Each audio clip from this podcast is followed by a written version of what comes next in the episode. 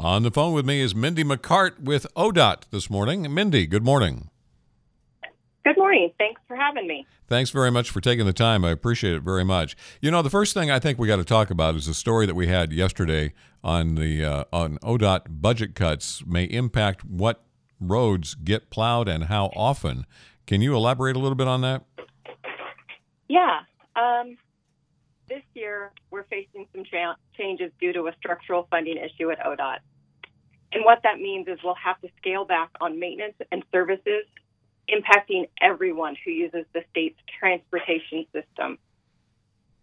Here's what I can tell you we're doing right now we're restricting maintenance recruitment, we're deferring some road and bridge maintenance that includes pavement repair and painting, as well as litter removal and graffiti cleanup.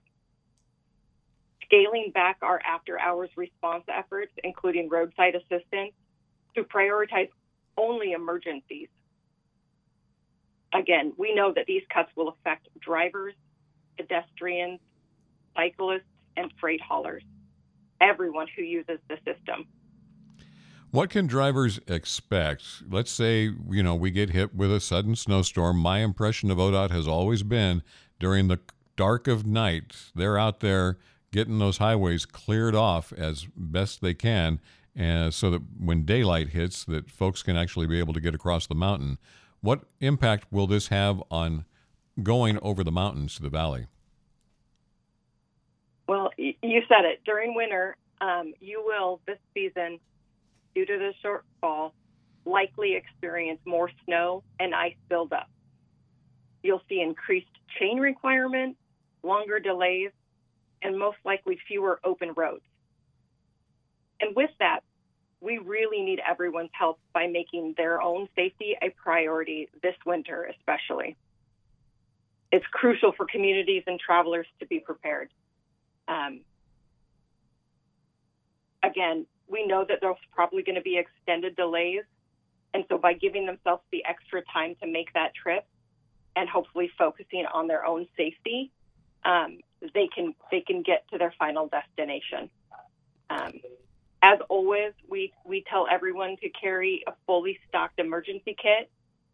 Kits should include items like tools, cell phone chargers, working flashlights, water, snacks, a blanket, maybe an ice scraper, and possibly a first aid kit. Um, we've heard so many stories from the road where drivers thought that they were just making a quick trip to a neighboring town when they suddenly hit ice ended up in a ditch and were only wearing shorts and open toed shoes.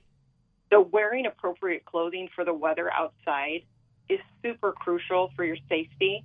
Um, also, the need to ensure both you and your vehicle are fully equipped for that snow and ice conditions. You know, use of traction tires, having chains on hand. If you're uncomfortable driving in slick conditions, we want you to consider using public transportation. Um, traction tires, um, chains shouldn't be the, the, the first time trying to put these on should not be when you're on the side of the road in a foot of snow. Um, you can install your studded tires starting in November as well. All right. What day For do studded tires? The, oh, what day do studded tires uh, allowed to go on? November 1. Okay, so you can get those, get your appointments made. As always around here, it's, uh, it takes a few days to actually get in and get that done. Yeah, it, it, it does. You know, the other thing is for those low volume roads, um, we want you to anticipate a rougher journey. Um, pavement quality in these areas may decline, so we ask everyone to slow down and then stay focused the other thing that could be um, affected is when you're driving in those lower visibility weather, we want you to use the yellow center lines for guidance. Many of those roads may not have the side white lines repainted. Well, that's good to know because that's uh, what a lot of folks do. What they, is that called? The fog line? Whatever that is. That the fog line, correct. And yeah. some of those lower traveled, lower volume roads, those fog lines are going to get um, weathered a little bit more before we can actually go in and restripe them. So, Mindy, how did we get here? This isn't because there aren't enough people wanting to work for ODOT, right? Uh, well, um, we are uh, experiencing, like many others, staff shortages, and um, you know the time it takes to fill those positions has extended. To find people that fit those positions is is is a struggle, probably um, agency wide, state agency wide, and really um, uh, organizations everywhere are struggling with that. But you asked how do we get there? Revenues from the gas tax are declining. The cost of doing business continues to increase. Um, and with that, ODOT can no longer maintain the systems at the level that the Oregonians need. Uh, the shift to electric vehicles and more fuel efficient gas vehicles is a is great for reducing greenhouse gas emissions. It also reduces gas tax funding, which funds our transportation system. And as uh, oil is right now in the mid 80s a barrel, if things escalate in the Middle East, it could approach $100 a barrel, we've been told by some analysts. That is going to make right. uh, for fewer and fewer gallons of gasoline wanting to be consumed because the price is going to be so exorbitant. Yeah, correct. So I'm not sure what the way out for this is. Yeah. Well, um, we are encouraging people to uh, uh, be safe this winter season. Uh, it's not going to be a quick fix. Um, you know, legislative uh, session is coming up, um, and that's where we get most of our funding. Um, so we will be doing a push for to our legislators to get some additional funding to fill this shortcoming. But also, we're working on new ways to get out messages across, across Oregon about winter driving safety. One of the things that might interest you is on the 1st of November, uh, ODOT's partnering with Pro Drive Racing School at the Portland International Raceway to give media an exclusive hands on winter driving experience to be able to share with everyone the tools needed for safe winter driving. Uh, this is a kind of a unique opportunity that we're allowing media to step into the shoes of a professional driver and experience firsthand how snow and ice affect vehicle handling.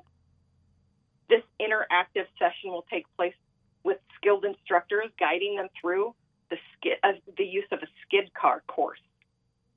So keep your eyes out for things, for these reports through your local media channels or by following ODOT on your preferred social media platform.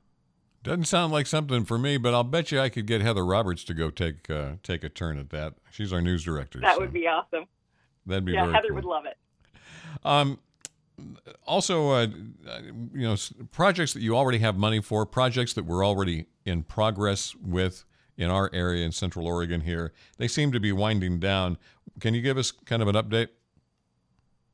So, yeah, I can share some construction updates for Deschutes County. Um, we're kind of excited to announce that the um, all four of the two lane roundabouts on US 20, so the one at Robal Lane, the one at Cooley Road, the one at Cook Avenue, and the one at Old Bend Redmond Highway, those all of those lanes are set to be open by mid-November. Excellent. That sounds really good. And then the work uh, on Highway 97 is going to intensify, right? Um, you know, I'm not really familiar with that section. I'm I cover the Willamette Valley and I the Willamette Valley, and I didn't get information on that, but um, I'm sure next month Casey can can get you updated on that next. Well, I appreciate it very much. Mindy McCart, she's over in Dallas and she's with ODOT. Thanks for pinch hitting today. You did a great job. All right. Thank you so much. You take care. We'll talk again. All right. Bye. Mindy McCart with ODOT at FM News 100.1 and 1110 KBND.